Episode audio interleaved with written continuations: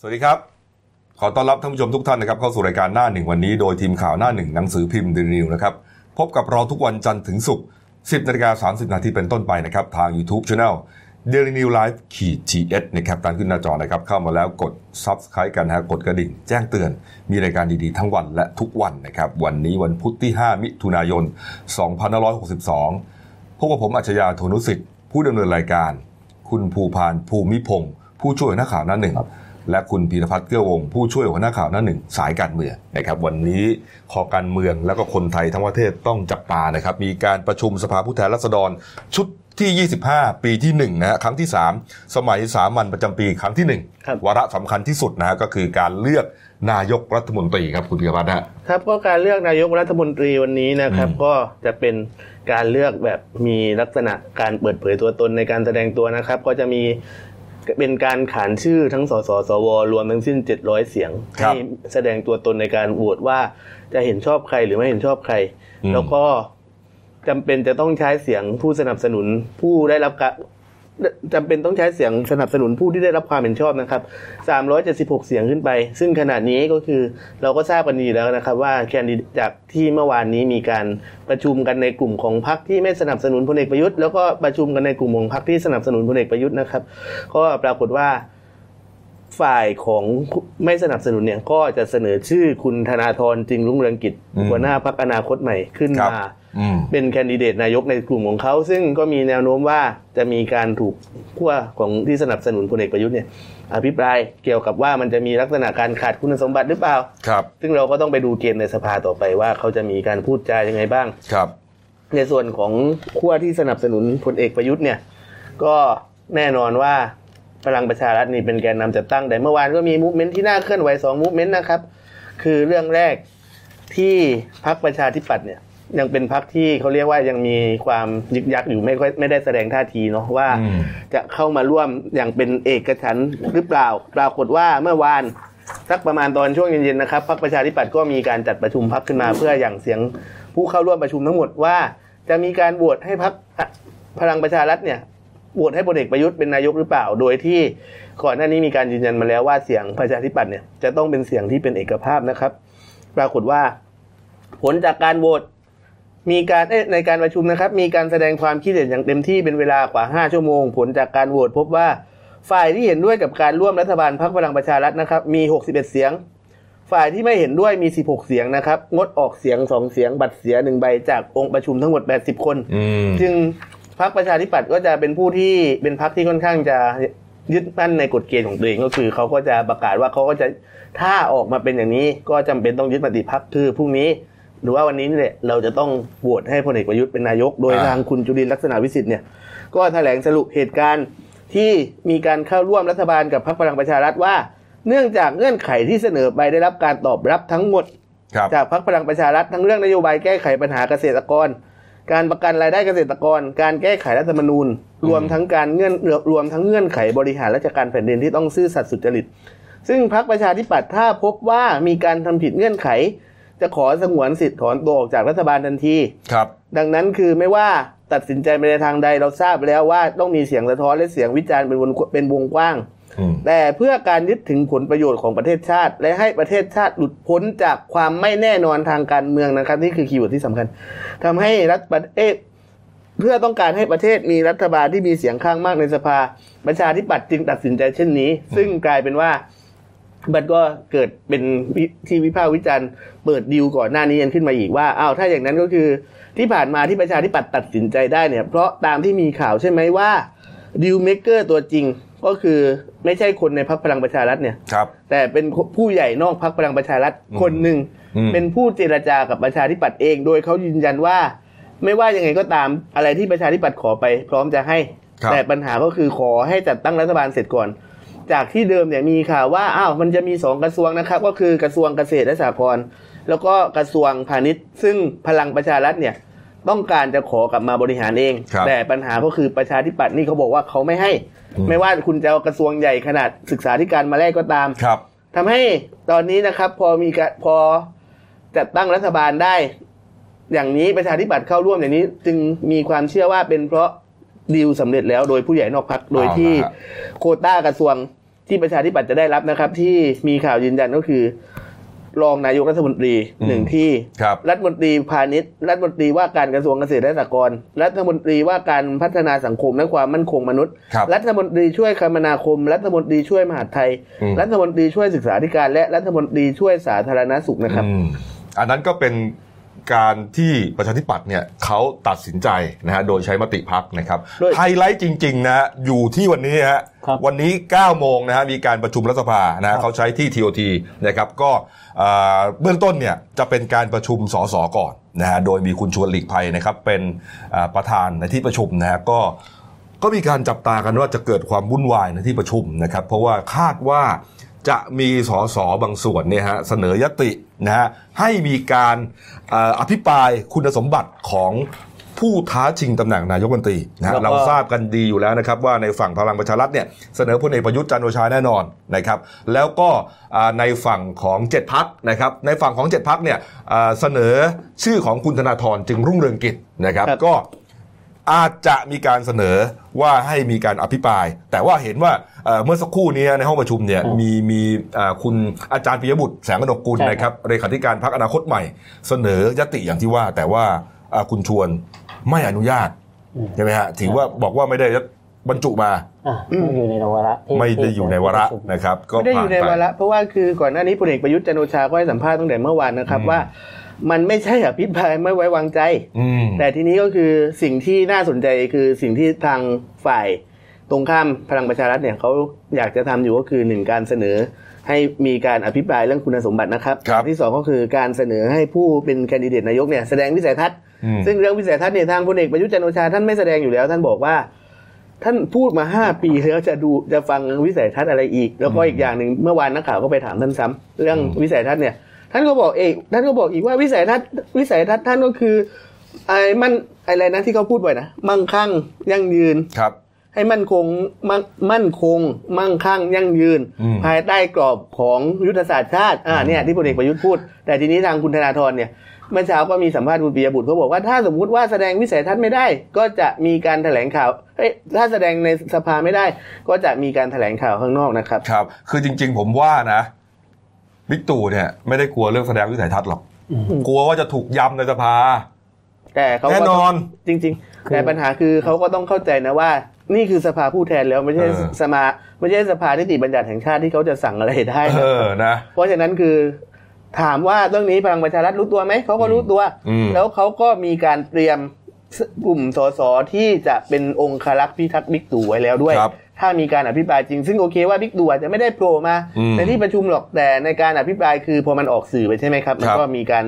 เหมือนกับใส่มันมีการพูดในเชิงดิสเครดิตเพราะฉะนั้นก็คือต้องมีทีมสสที่เขาเตรียมไว้สำหรับพุ่งชนอะไรประมาณเนี้ยซึ่งนี่ฮะเราก็เห็นรายชื่อมาที่เนาะเตรียมไว้นะคุณวิรากรคำประกอบนะครับสสนครสวรรค์พันตำรวจโทไวยพจน์อาพรรัตน์ สสกำแพงเพชร คุณทัศนียารัตนเศรษฐ์สสนครราชสีมา และก็นี่ฮะคุณปารีนาไกรคุปนะฮะสสราชบุรีปารีนาะเออเนี่ยที่ยังเป็นประเด็นกันอยู่เนี่ยนะฮะทีนี้ปัญหาคือว่าคุณธนาธรเมื่อวานให้สัมภาษณ์นะครับ ที่พักอนาคตใหม่นะ บอกว่า จะอนุญาตให้เขาเข้าไปในห้องประชุมหรือไม่ให้เข้าก็ตาม แต่เขาจะไปรอที่นั่นอืมนะเมื่อใดก็ตามที่ที่อ่าทางสภาเนี่ย อนุญาตนะให้ไปแสดงวิสัยทัศน์เนี่ยเขาก็จะเข้าไปแสดงวิสัยทัศน์ครับนะสอดคล้องกับความเห็นของคุณช่อใช่ไหมอ่าคุณช่อเลขาธิการพักเนี่ยที่บอกว่าเอ่อน่าจะเข้าไปได้นะ เพราะว่าเป็นการแสดงวิสัยทัศน์ในฐานะแคนดิเดตนายก ไม่ใช่ในฐานะสสซึ่งไม่ถือว่าเป็นการขัดคำสั่งสารรัฐธรรมนูญคุณพีอืมก็จริง ๆ คือเรื่องนี้อยากจะบอกว่าเราอย่าตีความกันเองเลยรอดูประธานรัฐสภาอนุญาตดีกว่าครับ ไม่งั้นคือแบบจะฝั่งที่ชอบก็พูดแบบหนึ่งฝั่งที่ไม่ชอบก็พูดแบบหนึ่งอืมแล้วก็ครับอีกมันมันไม่จบอะครับ ทีนี้อ่าเมื่อวานนี้นะฮะพอประชาธิปัตย์เนี่ยเขาอ่าลงมติแล้วนะครับ61 ต่อ 16เนี่ยนะฮะมาร่วมรัฐบาลกับพลังประชารัฐนะฮะเพราะฉะนั้นเสียงของประชาธิปัตย์นะเรารวมทั้งหมดเลยนะ53 เสียงเนี่ยก็จะทำให้ฝั่งของพลังประชารัฐเนี่ย ได้มี200เท่าไหร่ฮะ254เสียงแต่ทีนี้จะไม่ถึงแล้วนะครับ เพราะว่าทำไมฮะเมื่อกี้ก่อนที่จะมีการประชุมเลือกตั้งสดเอ้ยมีการประชุมเลือกนายกเนี่ยคุณอภิสิทธิ์เวชชาชีวะนะครับ ได้ประกาศลาออกแล้ว จากความเป็นสสเมื่อกี้นี่เองนะอ่าเมื่อกี้ครับก็คือออกมาก็คือมาแถลงที่รัฐสภานะครับ บอกว่าคือเขาขอเมื่อมติพักเอ๊ะมามาแถลงที่ที่ส่วนแถลงข่าวของรัฐสภาชั่วคราวเนี่ยเขาครัก็บบอกประมาณว่า เมื่อมติพัก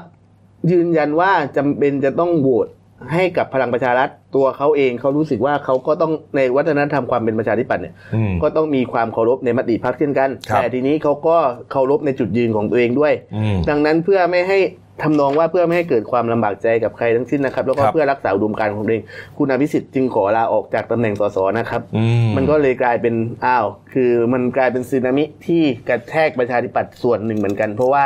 หลังจากที่มีการแถลงข่าวไปว่าเมื่อคืนนะครับ หลังจากที่มีการแถลงข่าวไปเรื่องที่จะไปโหวตให้พลังประชารัฐเนี่ยก็มี กลุ่มอดีตผู้สมัครสสหลายคนลาออก โดยเฉพาะทางกลุ่มนิวเดมนะครับ คือมีคุณปริศรัตนกุลเสรีเรืองฤทธิ์นะครับ ซึ่งเป็นทายาทของหลวงเสรีเรืองฤทธิ์หนึ่งในคณะราษฎรมีคุณธนัทธนากิจอำนวยนะครับ ซึ่งเป็นนักธุรกิจเครือโนเบิลนะครับครับนี่ก็นิวเดมที่ลาออกไป แล้วก็เมื่อเช้ามีคุณปริศวัชรศิลป์ไอติมเนี่ยอืมก่อนหน้านี้คืออาจารย์สมชัยศก็รีลาอสุอกทธิไปยากรเออแล้วก็คุณสมชายศรีสุทธิยากรก็ลาออกไปเออก็คือ มันก็เกิดเป็น after shock ในพักพอสมควรหลังจากอืมการ ให้มีมติร่วมรัฐบาลกับพลังประชารัฐเนี่ยทาครังบแต่ทีนี้เขาก็ถามว่าอ้าวแล้วคนที่อยากให้ร่วมรู้สึกยังไงถ้าเกิดมีการลาออกเมื่อวานก็มีคนไปถามคุณพีรพันธ์สารีรัฐวิภาคนะครับสสบัญชีรายชื่อ ที่อ่าคือเคยลงเคยลงแข่งหัวหน้าพักเหมือนกันครับว่าเรื่องคุณอภิสิทธิ์ลาออกเนี่ยเป็นยังไงบ้างเขาถามเมื่อวานนะครับครับ ว่าเออในเมื่อพักมีมติคนละอย่างกับจุดยืนนายพิสิทธิ์คุณพีรพันธ์ก็บอกว่าพักไม่ได้มีใครคนใดคนหนึ่งเป็นเจ้าของอืมดังนั้นจะมีใครออกไปสักคนก็จะเป็นไรล่ะครับนะฮะแต่ว่าเหตุการณ์วันนี้เนี่ยก็ก็ก็ก็ที่ที่สภาอ่ารัฐสภาชั่วคราวเนี่ยก็คงกำลังจะวุ่นวายกันเรื่องเกี่ยวกับถกเถียงกันไปมาเนี่ยนะก็มีหลายประเด็นที่น่าสนใจนะฮะครับอ่าหลังจาก 11นาฬิกาเนี่ยก็จะมีทางสวเนี่ยเข้ามาร่วมประชุมด้วยใช่นะฮะก็อันนี้ก็จะเป็นประชุมรัฐสภาร่วมแล้วนะเพื่อที่จะวติวาระเอ่อเรื่องนายกรัฐมนตรีนะฮะก็ว่ากันไปนะแต่เหตุการณ์เมื่อวานเนี่ย นอกจากเรื่องที่ประชาธิปัตย์ตัดสินใจเข้าร่วมรัฐบาลแล้วเนี่ยก็มีอีกหลายเหตุการณ์ที่น่าสนใจนะครับครับเมื่อวานนี้คุณอุตตมะนะฮะไปจับมือ 5พักเล็กเนี่ยนะฮะร่วมกันแถลงข่าวร่วมรัฐบาลก็ประกอบไปด้วยพักพลังประชาชาติไทยนะฮะพักชาติพัฒนาพักพลังท้องถิ่นไทยพักรักผืนป่าประเทศไทย แล้วก็พักประชาชนปฏิรูปนะฮะระหว่างการแถลงฮะยังทันไม่ทันแถลงจบเลยนะฮะคุณคุณสมศักดิ์เทพสุทินฮะแกนนำกลุ่มสามมิตร walk out อีกแล้วครับลุกออกจาก โต๊ะแถลงเลย โดยไม่ไม่มีปีไม่มีคุยเลยเนี่ยลุกออกไปเลย นักข่าวก็เอะมันเรื่องเดิมหรือเปล่า ปรากฏว่าก็มีการค้นพบว่าคุณสมศักดิ์เทพสุทินนะครับ นัดกลุ่มสสในนัดสสในกลุ่มสามมิตรประมาณอืม30 คนเนี่ยนี่ไปที่โรงแรมเซนทาร่า องค์เซนทาร่าพลาวครับครับนี่ฮะเพื่อที่จะมาพูดคุยกันเกี่ยวกับ โดยทางคุณสุริยะให้สัมภาษณ์สุริยะจุงจึงรุ่งเรืองกิจนะครับให้สัมภาษณ์เรื่องนี้ว่าอืมเป็นการหารือกันเรื่องการกำหนดตัวบุคคลที่จะอภิปรายสนับสนุนพลเอกประยุทธ์ในการประชุมรัฐสภาครับ โดยให้สสแต่ละคนเนี่ย มีกำหนดประเด็นเลยนะให้สสคนไหนว่าต้องชี้แจงเรื่องอะไรถ้ามีการพาดพิงหรือโจมตีพลเออ๋กอประยุทเป็นธ์การติวโหวตนายก เอาเอาเถอะเพราะว่าเขาไม่ได้ประชุมแบบนี้กันมาห้าปีแล้วควรจะได้มีการดีลกันบ้าง เออ แต่ประเด็นที่น่าสนใจนะครับ ก็คือคุณสุริยะเนี่ยปฏิเสธเลยว่า เราไม่ได้หารือกันเพื่อต่อรองตำแหน่งใดๆทั้งสิ้น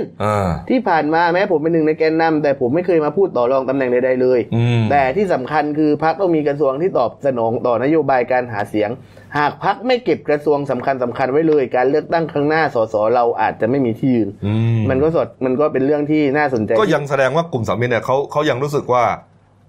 ตำแหน่งเก้าอี้รัฐมนตรีเกษตรเนี่ยยังต้องอยู่กับพลังประชารัฐและก็ต้องอยู่ในกลุ่มสามมิตรด้วย ไม่ใช่ ก็คือคุณสมศักดิ์ด้วยใช่เพราะนั่นก็ว่ายั ยังพูดอยู่เนี่ย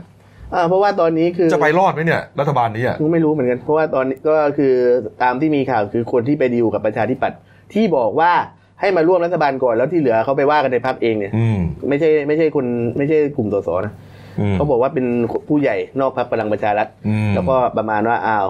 สามมิตรเนี่ยเขาก็บอกว่าอย่างนี้คือเขาเสียเยอะนะอืมเกษตรเกษตรและสหกรณ์ก็ไม่ได้คมนาคมก็ไม่ได้พาณิชย์ก็ไม่ได้ ซึ่งมันเป็นกระทรวงหลักที่คุมนโยบายรัฐบาลทั้งหมดอืมโดยเฉพาะกระทรวงเกษตรเนี่ยคือคุณต้องเข้าใจว่าเกษตรเป็นกระทรวงที่หาเสียงได้ดีที่สุดเนื่องจากมันเป็นกระทรวงที่ควบคุมราคาสินค้าการเกษตรอืมพืชผลทางพืชผลแล้วก็มีการดูแลเรื่องการจัดแบ่งที่ดินอืมถ้าพวกเนี้ยทำให้ประชาชนเนี่ยเขาจะสังเขาจะ ไม่ใช่ประชาชนจะบอกว่าพรรคการเมืองนี่จะมีนโยบายเรื่องกระทรวงเพื่อก็ยังไม่จบการเกษตรเยอะยังไม่จบซะทีเดียวเนี่ยนะก็คือจะบอกว่าหลังจากการเลือกในการเลือกนายกนะครับ โอกาสที่พลเอกประยุทธ์มาใสๆเลยก็คือ เกิดเกิน 80%เนี่ยเพราะว่ายังไงเสียงสว250 ก็สนับสนุนพลเอกประยุทธ์อยู่แล้ว แต่ครับทีนี้หลังจากการโหวตเลือกนายกเสร็จมันจะจัดตั้งรัฐบาลได้ยังไง เพราะว่าเข้าใจว่าหลังจากเนี้ยคือประชาธิปัตย์อะโดนล็อบบี้ให้โหวตไปก่อนแต่อืมทีเนี้ย พอโหวตไปก่อนแล้วพอหลังจากตั้งรัฐบาลเสร็จจะต้องวิ่งเรื่องเก้าอี้รัฐมนตรีกันฝุ่นตลบอีกแน่เนื่องจากกลุ่มสามมิตรก็ไม่พอใจอ่าในโควต้าแล้วก็อีกอย่างหนึ่งคือ เราจะบอกว่าไม่ใช่แค่เรื่องสามมิตรนะครับ มันก็จะมีกลุ่มอื่นๆ ในพลังประชารัฐอีกด้วยอืมที่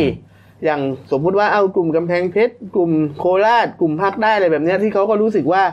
อ้าวมันก็ต้องมีโควต้าเก้าอี้กลุ่มของพวกเราด้วย ครับ อะไรประมาณนี้นี่อืมคือปัญหาของรัฐบาลเยอันนั้นปัญหาเรื่องหนึ่งนะ ปัญหาเก้าอี้นะก็ว่ากันไปอืมปัญหาเสียงในสภาเนี่ยหนักเลยนะฮะเพราะว่า 250 คนเนี่ยโหวตนายกเสร็จออกไปนะจบนะฮะงานในสภาก็ลุยกันไปครับ254 เสียง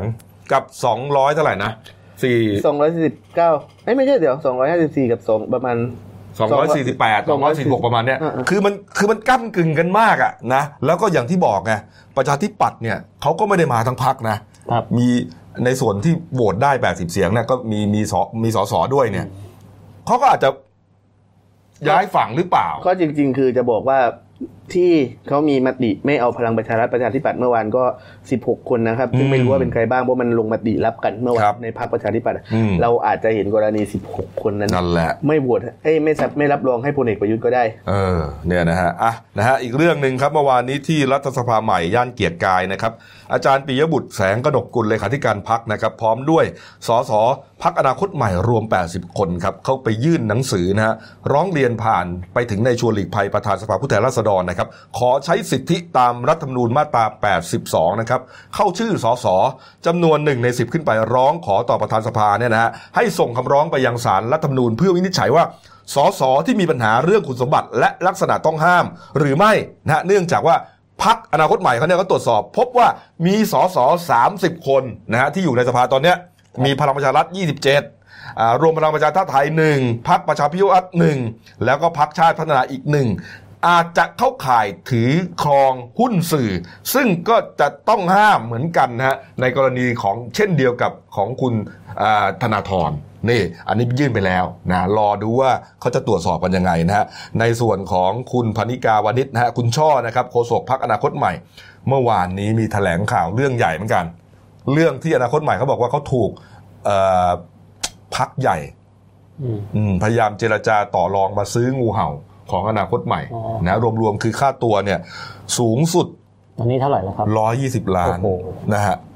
120ล้านมันก่อนยังแปดสิบอยู่เลยนะฮะเออมีไม่สามวัสินบวันห้าก่สิอนบยังแปดสิบ30ร้อยยี่สิบวันก่อนยัง30อยู่เลยวันนี้มา120แล้วทำไมมันแพงขึ้นเรื่อยเออๆซึ่งจริงๆ คือเขาไม่ได้จำเป็นต้องใช้ขนาดนั้นเขาจัดตั้งรัฐบาลได้แล้วก็มีเสียงสวอยู่อ่านะแต่เขาบอกว่าจะไม่ขอเปิดเผยแล้วกันว่าใครเป็นคนติดต่ออะไรยังไง เพราะว่ามันก็เป็นเรื่องของความปลอดภัยนะฮะแต่คุณช่อเนี่ยเขายืนยันว่า แม้เปิดเผยไปนะฮะตัวบุคคลที่ติดต่อเนี่ยก็ไม่ใช่ตัวใหญ่อืมไม่ใช่ตัวใหญ่ ถ้าเปรียบเหมือนอ้าวกัแล้บวมั่นใจได้ไง ว่าคนที่ติดต่อมาคือของจริงก็อาจจะมีไใช่ตัวใหญ่อาจจะมีเส้นสายสัมพันธ์ไงแล้วถ้าถ้ามันจ่ายเงินจริงก็แสดงว่าใช่นะคือบางทีก็ไม่รู้นะเออบะบางอย่างเป็นการปล่อยข่าวเพื่อสร้างราคาตัวเองหรือเปล่าก็ยังอ่า น่าสนใจอยู่อะประเด็นก็ว่าไปนะแต่ว่าเขาบอกว่ามันก็เหมือนกับขบวนการยาเสพติดนั่นแหละ ก็คือว่าไอ้ที่โทรมาเนี่ยอาจจะแค่เป็นเด็กปล่อยยาไงครับถึงแม้ว่าเปิดชื่อไปเนี่ยแต่ขบวนการยังอยู่ นะแล้วเขายืนยันว่าพักเขาเนี่ยอ่ามีหลักฐานชัดเจนในการซื้องูเห่า ซึ่งถือว่าเป็นความผิดตามพรบพักการเมืองมาตรา 46 นะครับ มีโทษถึงขั้นยุบพักนะฮะและยืนยันว่าอนาคตใหม่ มีหลักฐานยืนยันชัดเจนนะครับว่าพักเนี่ยสามารถเอาผิดดำเนินคดีได้ ขอให้ดูต่อจากนี้ไป เออก็ไปเอาผิดดิจริงเออออย่าคูอย่าคูเออเพราะว่าระหว่างการเมือง ระหว่างการทำการเมืองแบบใหม่จากคุณนะมันเป็นลักษณะการเมืองน้ำเน่านะประเภทที่ออกมาปล่อยข่าวอะไรอย่างนี้แล้วก็ไม่ทำอืมเพื่อแล้วก็ไม่ทำอะไรต่อเนี่ยครับจริงนี่ฮะอ่าแล้วฮะก็วันนี้ก็จับตาดูทั้งวันนะวันนี้ว่าจะได้จะโหวตเลือกนายกได้หรือเปล่านะรอดูแล้วกันนะ แล้วก็เดี๋ยวอ่ามีความเคลื่อนไหวสำคัญเนี่ยช่องเราก็จะอ่ารายงานสดเข้ามาเลยนะครับอะมาอีกเรื่องหนึ่งนะครับเมื่อวานนี้ครับที่ศาลจังหวัดกาญจนบุรีนะครับมีการตัดสินคดีเขาเรียกว่าคดีมหากราบนะครับหวย 30ล้านนะคู่กรณีคือคุณครูปีชาไข้ควร อีกท่านหนึ่งคือร้อยตำรวจโทจรูนวิมูลนะครับแย่งลอตเตอรี่กันนะฮะคดีก็คือว่าครูปีชาเนี่ยไปร้องศาลว่าหมวดจรูนยักยอกทรัพย์ และรับของโจรก็คือแกยืนยันว่าลอตเตอรี่เนี่ยเป็นของครูปีชานะแล้วก็หมวดจรูนไปขึ้นเงินเนี่ยผิดนะฮะก็ ถูกอายัดไว้ก่อน ปรากฏว่าเป็นเรื่องเป็นราวเป็นข่าวมาตลอดเป็นปีเนี่ยนะฮะปีเจ็ดเดือนพี่เจ็ดเดือนครับพี่เจ็ดเดือนนะฮะครับโอ้โหเนี่ยฮะสุดท้ายเมื่อวานนี้ค่ะศาลจังหวัดกาญจนบุรี พิพากษาประเด็นนี้แล้ว ประเด็นว่าอ่าหวยเนี่ยเป็นของใครนะฮะศาลอาจจะไม่ได้บอกว่าเป็นของใครอ่าใช่แต่ว่าดูจากอ่าคำฟ้องเนี่ยที่ที่คุณครูปีชาไปฟ้องว่า หมวดจรูนเนี่ยอืมยักยอกทรัพย์และลักของโจรครับนะฮะศาลวิเคราะห์แล้วบอกว่าอ่าจากเหตุการณ์ที่ทางคุณครูปีชาเนี่ยนะฮะอ่ายื่นเข้ามานะฮะแล้วก็ชี้แจงแถลงสารมาว่า แกไปซื้อหวยวันที่ 27 ตุลาคมนะฮะปี 60ครับนะฮะแต่ว่ามีการตามเอกสารหลักฐานต่างๆเนี่ยยืนยันว่าวันที่ 27 เนี่ยครูปีชาไม่ได้ไปอืมมันนะขัดแย้งกับ หลักฐานทางนิติวิทยาศาสตร์อืมครับนะหลักฐานก็ยืนยันว่าคุณครูปรีชาไปวันที่ 30 ตุลาคมนะฮะ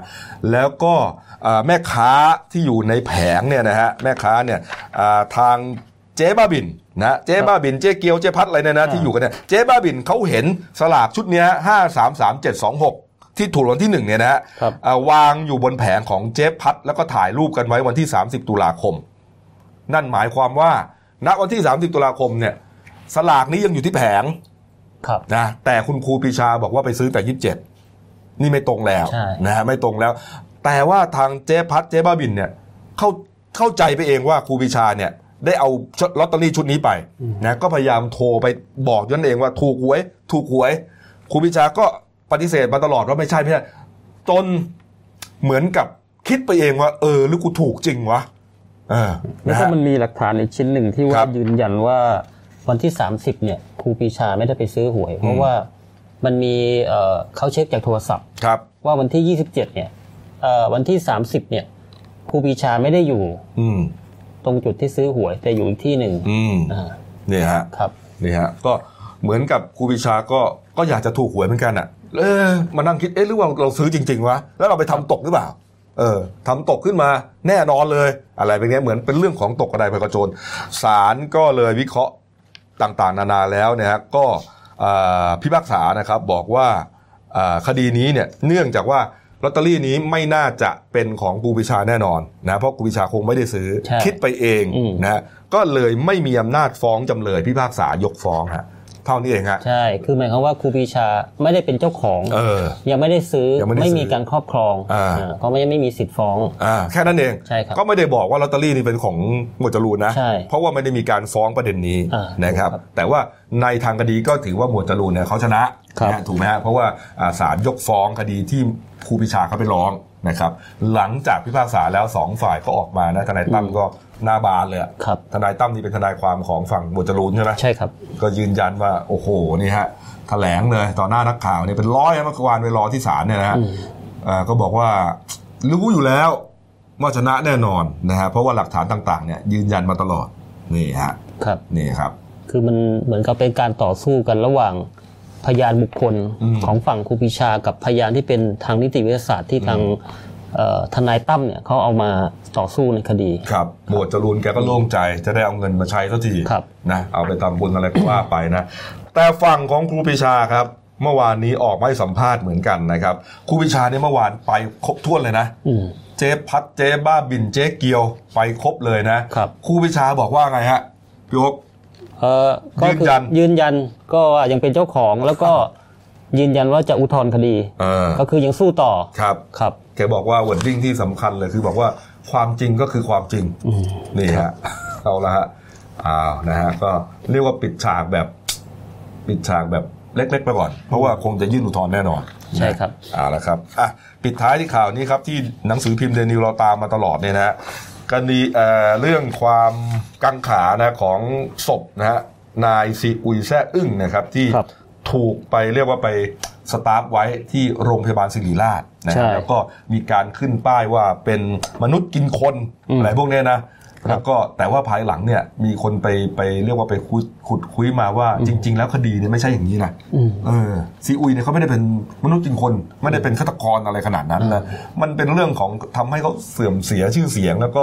เป็นการละเมิดสิทธิมนุษยชนหรือเปล่านะสิทธิแล้วก็ละเมิดสิทธิของอ่าใช่ผู้ตายหรือเปล่า นี่ถึงฮะขนาดว่าเขาอาจจะมองว่าซีอุยเนี่ยอาจจะเป็นแพะรับบาปเอออมเนี่ยฮะเมื่อวานนี้ครับทางนายแพทย์ประสิทธิ์วัฒนาภาคณะบดีคณะแพทยศาสตร์ศิริราชก็ออกมาแถลงคดีนี้นะพี่โอครับครับอืมคือหลังจากมีการเรียกร้องไปเนี่ยฮะทางก่อนหน้านี้ทางศิริราชเนี่ยเขาก็ได้เอาป้ายที่กำกับที่ตู้แสดงตั้งศพเนี่ยว่ามนุษย์เป็นคนเนี่ยอืมก็เอาสกอตเทปปิดไว้อืมอ่าทีนี้เนี่ยเมื่อวานเนี่ยล่าสุดเนี่ยนะฮะก็ทางศิริราชก็ยอมถอยอีกก้าวหนึ่งก็คือ เอาป้ายออกไปเลย ป้ายที่ว่ามนุษย์กินคนเนี่ยเอาออกไป แล้วก็เอาป้ายที่เขียนว่าผู้ถูกประหารชีวิตคดีฆ่าผู้อื่นเนี่ย เอาไปติดไว้แทนเออมันจะได้ตรงกับความเป็นจริง อ่าอืมคือเอาชื่อเขาออกไปเลยอืมครับเอ่อแล้วก็ส่วนเอ่อประเด็นที่เอ่อว่าจะตัดสินใจเผาร่างของซีอุยเนี่ยก็คือทางศิริราชยังไม่ฟันธงครับนะเขาบอกว่ายังไม่มีการพิจารณาเรื่องนี้นะฮะอืมก็เอ่ออีกฝั่งหนึ่งเนี่ย ก็นายฟาโรจากพัทรานนท์ก็คนนี้เขาเป็นผู้เอ่อแกนนำในการล่ารายชื่อเออที่จะเอาซีอุยเนี่ยออกจากพิพิธภัณฑ์ศิริราชอืมนะฮะเมื่อวานเขาบอกว่าเขารวบรวมรายชื่อมาเอ่อผู้สนับสนุนเนี่ยได้ 17,000 รายชื่อเนี่ยที่มีการลงชื่อทางเว็บไซต์ครับ change.org เนี่ยอืมอ่าเขาจะเอารายชื่อทั้งหมดเนี่ยนะฮะไปยื่นกับนายแพทย์ประสิทธิ์ เพื่อที่จะให้พิจารณาร่างของซีอุยเนี่ยออกจากพิพิพิพิธภัณฑ์ก็นะคืรัอบว่าให้ลืมเรื่องนี้ไปเลยอ่าครับเออก็พยายามจะคืนศักดิ์ศคือรีถ้าควายัมงเป็นคมงนุษอย์ยู่เนี่ยคนก็ยังรู้สึกว่าคำว่าซีอุยเนี่ยมันถูกอืมฝังอยู่ในหัวของคนไทยเนี่ยอย่างเราๆตั้งแต่เด็กๆเนี่ยดูแล้วมาทำละครด้วยใช่ครับเออนะฮะว่าเป็นมนุษย์กินคนครับใช่ไหมฮะแต่ถ้าเอาออกไปเลยเนี่ยก็อาจจะลืมนะก็เป็นการคืนสิทธิของผู้ตายออกไปเนี่ยนะคใช่ครัรับบอ่าก็ว่ากันนะครับครับอะ ไปดูการ์ตูนคุณขวดหน่อยฮะขาประจำคุณขวดครับ มีรัตนาวา เป็นเรือรอยอยู่ในทะเลนะครับนี่ฮะแต่ว่าบนเรือก็มีทั้งงูเห่า มีเสือสิงกระทิงแรดแล้วก็มีรถถังอยู่ด้วยนะฮะนี่ฮะแล้วก็มีคำพูดบอกว่ารัฐธรรมนูญฉบับนี้เขาดีไซน์มาเพื่อพวกเรา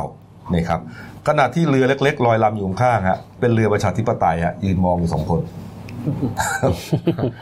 คุณมีพัฒน์ไงเพ ราะเขาพูดเองว่ารัฐธรรมนูญนี้ออกแบบมาเพื่อเขามันก็มัน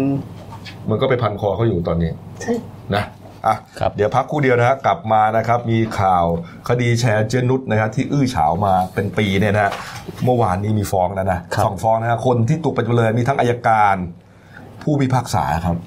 น่าสก็นใจนายมากตำรวจด้วยนายตำรวจใหญ่ด้วยครับนะผฮะมแล้วก็มีเอ่อหนุ่มใหญ่ไปเซลฟี่ที่ห้างดังฮะเสียชีวิตนะฮะตกมาพลาดยังไงไม่รู้นะฮะแล้วก็อีกเรื่องหนึ่งมือปืนหึงโหดนะฮะ ยิงคนอื่นแล้วก็ไปยิงตัวเองตายใช่ครับนะครับพักครู่เดียวครับเดี๋ยวกลับมาคุยข่าวกันต่อครับ จากหน้าหนังสือพิมพ์ สู่หน้าจอมอนิเตอร์ พบกับรายการข่าวรูปแบบใหม่ หน้าหนึ่งวันนี้ โดยทีมข่าวหน้าหนึ่ง หนังสือพิมพ์เดลิวิวออกอากาศสดทาง YouTube d e l i n e w l i v e ขีดทีเ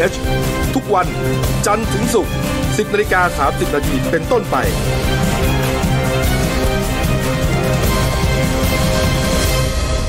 แล้วคุณจะได้รู้จักข่าวที่ลึกยิ่งขึ้น จากหน้าหนังสือพิมพ์ สู่หน้าจอมอนิเตอร์ พบกับรายการข่าวรูปแบบใหม่ หน้าหนึ่งวันนี้ โดยทีมข่าวหน้าหนึ่ง หนังสือพิมพ์เดลิวิวออกอากาศสดทาง YouTube d e l i n e w l i v e ขีดทีเทุกวัน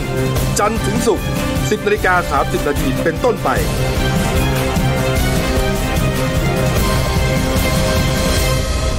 แล้วคุณจะได้รู้จักข่าวที่ลึกยิ่งขึ้น ครับผมกลับสู่ช่วง 2 ของรายการหน้าหนึ่งวันนี้ครับ พบกับคุณรุ่งชัยคงสุขหัวหน้าข่าวหน้าหนึ่งครับอ่านะครับเมื่อ กี้นี้นะฮะที่เกินไว้นะครับ เมื่อวานนี้ครับที่สำนักงานคดีเศรษฐกิจและทรัพยากรนะครับสำนักงานอายการสูงสุดครับพลตำรวจเอกรุ่งโรธแสงค้ามนะครับรองพบตรครับในฐานะหัวหน้าคณะพนักงานสอบสวนได้นัดส่งตัวนางสาวทิยาดา หรือว่านุชวิภาวรการนะครับผู้ต้องหากับพวก รวม 29 คนนะแล้วก็พร้อมกับความเห็นสั่งฟ้องนะฮะในความผิดฐานร่วมกันกู้ยืมเงินที่เป็นการช่อโกงประชาชน กับฐานร่วมกันช่อโกงประชาชน มีแฟ้มเอกสารอย่างที่เห็นเนี่ย212 แฟ้ม48 กล่องครับเป็นเอกสาร 72,000 กว่าแผ่น ส่งให้กับนายวิชาญธรรมสุจริตกุลนะครับอธิบดีอัยการสำนักงานคดีเศรษฐกิจ รับสำนวนไว้พิจารณาครับ เรื่องของเรื่องฮะคดีนี้ก็เกิดมาตั้งแต่ปี 56ฮะ ห้าหกก็หกปีที่ผ่านมาเนี่ยนะครับ มีการตั้งแชร์ฮะชื่อว่าแชร์เจนุสนะมีการระระดมทุนกันนะฮะครับโดยในการระดมทุนนะมีการใช้เรียกว่าเป้าหมายบอกว่า จะใครที่มาร่วมลงทุนแชร์เจนุสนะจะได้รับผลตอบแทน 4%จากเงินลงทุนต่อสัปดาห์ครับอืมต่อสัปดาห์นะครับเจ็ดวันลงร้อยหนึ่งได้สัปดาห์ละสี่บาทสี่บาท แล้วที่ดูลงล้านได้เท่าไหร่อืมสี่หมื่นครับแล้วโอ้โหสัปดาห์ละสี่หมื่นเดือนละแสนหกโอ้โหเนี่ยโอ้ก็มีร้านเดียวนะโอ้โหปีละล้านกว่า คนก็หาเงินกันมาใหญ่เลยนะฮะแล้วก็พชักชวนเพื่อนพี่น้องเพื่อนฝูงมาร่วมระดมทุนกันนะ สุดท้ายแล้วครับอีหลอบเดิมของแชร์ลูกโซ่ครับครับไปต่อไม่ได้ฮะล้มเรียบร้อยฮะไม่มีเงินมาจ่าย ก็ยังไม่ยอมแพ้นะไอ้กลุ่มไอ้กลุ่มอ่าผู้ต้องหากลุ่มนี้นะครับก็คิดใหม่บอกว่าเอ้งั้นก็ไปชวนนี่ฮะหนึ่งในผู้ต้องหาที่ถูกฟ้องครับพลตำรวจตรีสุทิพย์ผลิตกุศลทัศน์นะฮะรองผู้จัดการสำนักงานกำลังพลนะตอนนั้นเป็นอดีตผู้บังคับการภูธรจังหวัดเลยครับนะครับ มาร่วมลงทุน โดยให้อ่า ผู้การสุทิพย์เนี่ยไปชักชวนลูกน้องในจังหวัดเลย และจังหวัดใกล้เคียง และลูกน้องเก่าที่แกเคยทำงานอยู่เนี่ยนะไปกู้เงินจากโครงการรวมหนี้และโครงการบริหารหนี้ของสหกรณ์ออมทรัพย์ภูธรจังหวัดเลย มาร่วมลงทุนในแชร์เจนุสนี้อืมลูกน้องก็เห็นว่าเจ้านายใช่ไหมเออโอ้มันคงไม่หลอกหรอกน่าเชื่อถือ แล้วก็เงินตอบแทนก็เยอะอยู่ใช่ครับ แล้วก็รักเจ้านายไง ไปกู้กันคนละล้านสองล้าน สุดท้ายเละฮะอืมรวมแล้วสากลเลยถูกกู้ไปกว่า 200 ล้านบาทโอ้โหแล้วก็ยังหาเงินมาให้เขาไม่ได้เลยใช่มีข่าวว่าเอ่อตำรวจหลายนายเสียชีวิตนะฮะครับมีฆ่าตัวตายมีตอมใจนะ คือเงิน คือไม่คิดว่าจะมาเกิดเหตุการณ์แบบนี้นะกับตัวเองครับ ก็ทำตามถูกตามขั้นตอนทุกอย่างไปเออกู้ไปอะไรเงี้ยปรากฏว่าไม่มีเงิน แล้วคนที่หลอกเป็นเจ้านายเจ้านายเก่าอย่างเงี้ยครับโอ้โหมันจะทำยังไงฮะสุดท้ายแล้วก็เกิดเหตุหลายพื้นที่เลยครับ ก็วันนี้นะฮะมีผู้ต้องหาทั้งหมด 35 คนนะที่ส่งสั่งฟ้องเนี่ยฮะในชั้นพนักงานสอบสวนครับมีความเห็นสั่งฟ้องสั่งไม่ฟ้องผู้ต้องหา 5 คนครับนะฮะสั่งไม่ฟ้อง 5 คนนะแล้วก็หลบหนีไปคนหนึ่งเพราะฉะนั้นก็จะเหลือส่งตัวผู้ต้องหาได้เมื่อวานนี้เนี่ยคือ 29 คนครับนะฮะ29 คนในคดีนี้นะอ่า แล้วก็อย่างที่บอกครับมีบุคคลนะฮะเป็นข้าราชการในกระบวนการยุติธรรมรวมอยู่ด้วยครับตำรวจรู้อยู่แล้วฮะพลตำรวจตรีครับสุทิพย์นะฮะมีอายการสองคนสองท่านสองท่านนะฮะมีผู้พิพากษาโอ้โหสามท่านครับโอ้นี่ฮะไม่น่าเชื่อเนาะนี่ฮะโอ้โหแต่ว่าในข่าวก็ไม่ได้ระบุนะครับว่าเป็นใครอืมถึงแม้ระบุเราก็คงไม่อ่านให้ฟังนะฮะครับไปหาอ่านเอาเอง แต่แค่รู้ว่ามีอายการกับผู้แต่พิในพากษาชั้นนี้เป็นเอ่อส่งส่งสำฟ้นอวงนสอบสวนของตำรวจนะครับใช่แต่อายการก็จะไปพิจารณาอีกทีว่าจะสั่งฟ้องไม่ฟ้องหรือเปล่าหรือว่าจะให้โยนให้สำตำรวจไปทำไปสอบสำนวนเพิ่มมาใหม่เพิ่มอะไรใช่ครัก็บว่าไปนะ แต่ว่าแน่นอนละมีชื่อเนี่ยที่ผมระบุอยู่เนี่ยแน่นอน แต่คดีนี้เป็นข่าวคือโคมมาอย่างต่อเนื่องนับปีครับอืมนะเพราะว่ามีบุคคลที่มีหลายส่วนไปเกี่ยวข้องเกี่ยวข้องแล้วก็อย่างที่บอกนะเป็นส่วนระดับ ระดับใหญ่ระดับใหญ่ๆทั้งนั้นนะๆและที่สำคัญคือตำรวจไปโกงตำรวจกันเองเนี่ยเออนี่ฮะอ้าวนะฮะดูต่อแล้วกันนะว่าจะคดีไปถึงไหนนะฮะแชร์เจนุสนะครับอามาเรื่องอุบัติเหตุ หรือว่าเรื่องคดีอาชญากรรมเมื่อวานนี้แล้วกันนะครับ มีคนพลัดตกอยู่ในห้างดังครับ ห้างสรรพสินค้าเซ็นทรัลเวิลด์แถวปทุมวันใจกลางกรุงเลยเออนะทีแรกก็เหมือนกับเป็นเอ๊ะฆ่าตัวตายหรือเปล่าหรือยังไงตอนแรกมีข่าวว่าเป็นข้าราชการทหารเรือออืมแล้วก็โดนฆ่าตัวตายแต่พอเช็คไปเช็คมาปรากฏว่าไม่ใช่เลยใช่เหตุการณ์เป็นยังไงครับคุณชายฮะเมื่อวานนี้นะครับช่วงประมาณเที่ยงๆนะครับครับเอ่อร้อยตำรวจโทกฤษณะกิมไพศาลเอ่อรองสารวัสดิ์สอบสวนสอนอปทุมวันครับก็ได้รับแจ้งจากทางห้างเซ็นทรัลเวิร์นะครับว่ามีเอ่อผู้พลัดตกจากที่สูงเอ่อลงมาได้รับบาดเจ็บเจ้าหน้าที่ก็เอ่อนำกำลังไปตรวจสอบนะครับเอ่อไปถึงก็ปรากฏว่ามีทางเอ่อรปภของห้างเขาก็นำเอ่อเต็นท์อะไรมากันไว้เพราะว่าอาจจะครับ เอ๊ะเรามีคลิปมาอ่าเนี่ยมีคลิปนะฮะก็ไปตรวจสอบแล้วก็ช่วยเหลือปฐมพยาบาลโอ้โหผู้บาดเจ็บก็รีบนำส่งโรงพยาบาลตำรวจอืมเนี่ยแต่ก่อนนั้นเนี่ยยังไม่นั่นนะนี่เขาแน่นิ่งเลยนะครับตามคลิปเนี่ยแน่นิ่งเลยนะ แล้วก็ครับคลิปที่ถ่ายเนี่ยน่าจะเป็นเอ่อคนในห้างนั่นแหละช่วงแต่เที่คนยงที่เขาไปเดินเที่ยวใช่เดินครับซื้อของเนี่ยนะฮะก็ถ่ายมาเนี่ยนะฮะตอนเนี่ยแรฮะกก็ตอนแรกก็ตกอกตกใจกันเออนะแล้วอีกคลิปหนึ่งเนี่ยก็จะเห็นว่ามีเจ้าหน้าที่ของทางห้างเนี่ยรีบเอาเต็นท์ ครับแล้วก็เอาผ้าใบเอาผ้าใบมาขึงนะฮะป้องกันการแตกตื่นของประชาชนนะฮะแล้วก็คลิปนี้ก็ไปแพร่ในโซเชียลมีเดียนะฮะคนก็ไปให้ความเห็นว่าเอ๊ะทำไมไม่ช่วยเหลือผู้บาดเอเจ็บอทำไมไม่นี่เขายังไม่ตายนะเนี่ยนะยังรวยรินใช่ไหมยังยังไม่ตายทำไมไม่ช่วยเขาก่อนจะ CPR จะอะไรก็ตามเนี่ยควรจะฝึกอย่างนี้ก่อน ไม่ใช่ไปฝึกกลางเต็นท์กันนะเออเขาว่าอย่างนั้นไงเขาก็ให้เหตุผลเขาเขาก็เอ่อเรียกว่าแสดงความคิดเห็นว่าอย่างนั้นนะครับเออก็คือถ้า เขาอาจจะรอดได้นะครับ เออ ถ้าช่วยเขาก่อนอะ นี่นะแล้วอ่าแล้วไม่สุดเข้าท้ายใจว่าทางห้างเขาไม่มีพวกเอ่อปฐมพยาบาลเบื้องต้นอะไรไหมจริงคงคิดว่าเสียชีวิตเลยมั้งๆอืมเรามาชีวิตคนอย่าไปคิดอืมอย่าไปคิดอย่างนั้นนะต้องครับช่วยกันต้ก่อนช่วยนะก่อนเบื้องต้นหลักการปฐมพยาบาลอืมแต่สุดท้ายแล้วเนี่ยเอ่อ ท่านผู้นี้นะฮะใครนะฮะมีระบุชื่อแล้วนะผู้ตาย ชื่อนะนายนิธิชัยศาสตร์กลางอายุ ครับ55 ปี อืมก็เสียชีวิตที่โรงพยาบาลครับ และตำรวจอืม ครับเมื่อวานนี้ทางพันตำรวจเอกธรรมนูญบุญเรืองผู้กำกับสอนอปทุมวันนะครับ ก็เปิดเผยเรื่องราวทั้งหมดว่าอ่าก่อนเกิดเหตุเนี่ยผู้เสียชีวิตก็เดินมาเที่ยวเดินทางมาเที่ยวห้างกับน้องชาย อืม ก็ไปเที่ยวที่บริเวณชั้นเจ็ดของห้าง ก็เดินเที่ยวกันปกติ เดินปกติแล้วก็พี่ชายเนี่ย อยากจะถ่ายรูป ไปยืนถ่ายที่ริมรั้วกระจกอะเขาเรียกเป็นรั้วกระจกสูงประมาณหนึ่งเมตร ไปให้เขากันตกอะริมรั้วของชั้นเจ็ดชั้นเจ็ดก็จะเป็นอ๋อกระจกใสๆอะไรเงี้ยครับครับ ก็ไปตื่นถ่ายแล้วก็ในในข่าวบอกว่า ระหว่างที่พี่ชายกำลังโพสท่าอะไรเงี้ยแล้วก็พลัดตกร่วงลงไปกระแทกที่บริเวณลานชั้นสามอืมอืมอืมอืมอืมอืมอ่า แต่ว่าไม่เอ่อในกระแสข่าวก็บอกว่าเป็นเซลฟี่เราก็ไม่แน่ใจว่ายังข้อเท็จจริงเป็นไงต้องรอเจ้าหน้าที่ตำรวจสอบสวนหมายถึงว่าอ่าใช้คุณลุงแล้วกันนะครับคุณคุณนิติชัยเนี่ยเซลฟี่ตัวเอง แล้วก็เผลอพลาดหล่นลงไปพลาดลงไปแต่อีกกระแสข่าวหนึ่งก็บอกว่าไปยืนรอไปยืนรอให้น้องชายถ่ายให้ใช่แล้วตัวเองก็พลาดตกเลยเหมือนกันลงไปลอยลงไปกันเอ๊ะมันจะตชั้กเจ็ดง่ายขนาดนั้นเลยเหรอคือคือมันตกยังไง ผมไม่เข้าใจว่า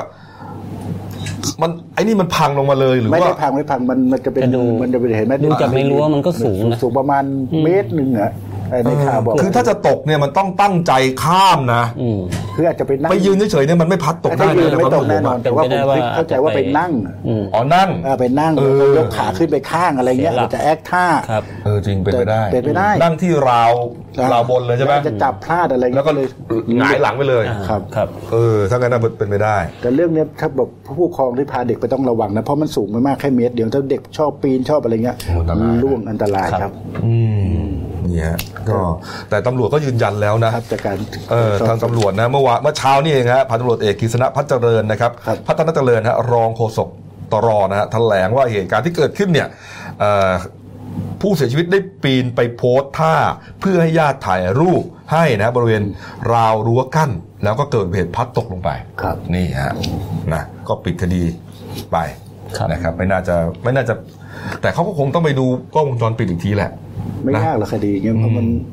อยู่ในห้างมันน่ามีพยานกล้องมีเยอะแยะเลยคนเยอะแยะนะครับน่าจะเห็นเหตุการณ์อะนะขคอรับเสียเอ่อขอแสดงความเสียใจด้วยกันแล้วกันนะครับครับผมมาปิดท้ายที่ข่าวนี้ครับอ่ามีหนุ่มคนหนึ่งนะหึงโหดครับ ไปยิงอ่าสามีใหม่ของอดีตภรรยาครับนะครับ แล้วก็สามีใหม่เนี่ยก็เรียกว่าไหวพริบดีอะแกล้งตายนะแล้วตัวเองหมายถึงว่าสะอ่าผู้ผู้ชายคนเนี้ยก็หนีกลับมาพอรู้ว่าอ้าว อีกคนแกล้งตายผมเครียด แสดงว่าเห็นเหตุการณ์แน่เลยครับจะโดนจับนะสิทีนี้ก็เลยยิงตัวเองตายอะเมื่อวานนี้